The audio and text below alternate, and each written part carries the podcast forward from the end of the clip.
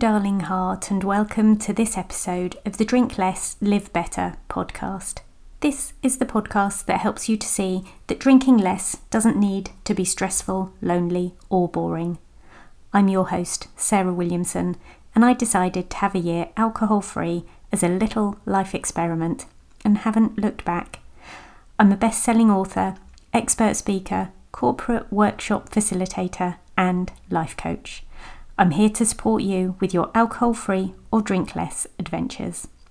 To keep up to date, be sure to follow me on Instagram at Drink Less Live Better and head to the website drinklesslivebetter.com where you'll be able to sign up to the five day Drink Less experiment. Find blog posts and you can choose to join the email club where I share resources, wisdom, insights, and glimmers of hope and joy. I hope you enjoyed this episode let's get straight to it. Building new habits. This is a process. We often think we're going to start something new and then that'll be it. It'll be an established part of who we are straight away. And I'm here to tell you that might not always be the case. Are you adding something in or taking something away from your life? Either way, you might have to learn to make the time or energy available for your new habit to really stick. Here are 10 strategies to help you establish and maintain the changes you are seeking right now. Start small. Begin with manageable tasks. Small victories create a sense of accomplishment and build momentum for more significant changes. So, if you're thinking about running a marathon and haven't run for years, start by making a plan that involves the running you can manage now. Be specific. Clearly define your habit. Instead of something vague like exercise more, specify go for a 20 minute walk five times per week.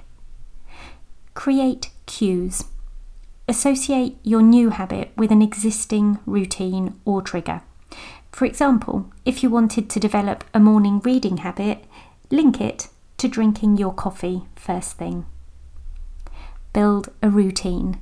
Consistency is key.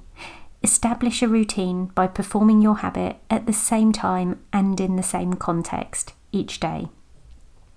Stay accountable. Share your goals with a friend or family member or join a community with similar interests. Boost that commitment to yourself. Focus on the process, not just the result. Concentrate on the daily actions rather than the end goal if that seems too big. Reward yourself. Reinforce positive behaviour by rewarding yourself when you achieve milestones. Choose rewards that align with your goals and don't undermine your progress. Learn from setbacks. Understand that setbacks are a natural part of forming new habits. And track your progress. Keep a record of your efforts. Use a journal or a habit tracking app to monitor your consistency and celebrate milestones. Or, even better than that, download and print my new habit tracker sheet. You can colour in a shape every day you complete your new habit and watch your progress build in front of your eyes. Click on the show notes and download it right now. You are welcome. Thank you for listening in today. Come back again next week. I'd massively appreciate it if you could subscribe, rate, and review the podcast. Well, do that if you love it, obviously. If you didn't love it, you wouldn't still be listening. So I think I'm safe asking for your support at this point. Check out the show notes for a link to a hidden podcast episode that will help you with your 5pm cravings, and details about my one to one life coaching and sober coaching programs. And P.S. I believe in you.